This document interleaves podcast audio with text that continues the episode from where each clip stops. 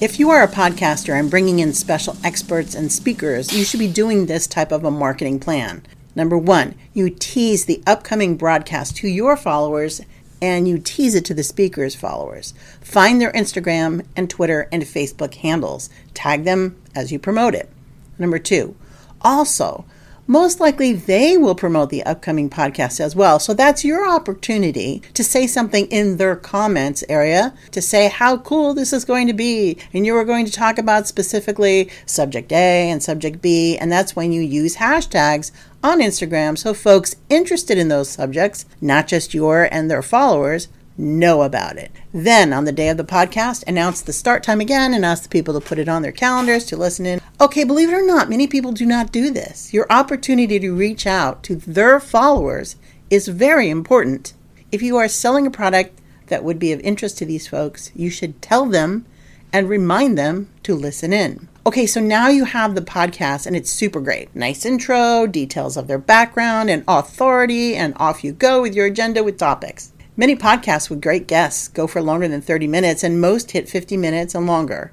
While that's great for those that have the time to listen in, some people can't do that. It's in the middle of the day, they're working, they're on Zoom calls, or they get pulled away with helping kids with their school Zoom meetings. Life is a heck of a lot busier than it ever used to be. What can you do to help them reconnect with other parts of the recording? If they want to know more about different subject matter, how would they know what you are discussing? So you can do one or both of these things. Number one, make a transcript. This is kind of the lazy way, as now they have to read the entire thing. Don't know if you're really helping there. Number two, take your transcript and publish a guide with the timings of certain subjects being introduced. Anything important, note the time. Put the title in. This is super helpful and shows that you respect your listeners' time and still want them to get the information out. Number three, you can add a coupon to all the listeners of this segment with a special code. Make up a special code that is specific to that speaker. Now, why do this? You do it to see if the impact of all this extra activity pays off for your company or not.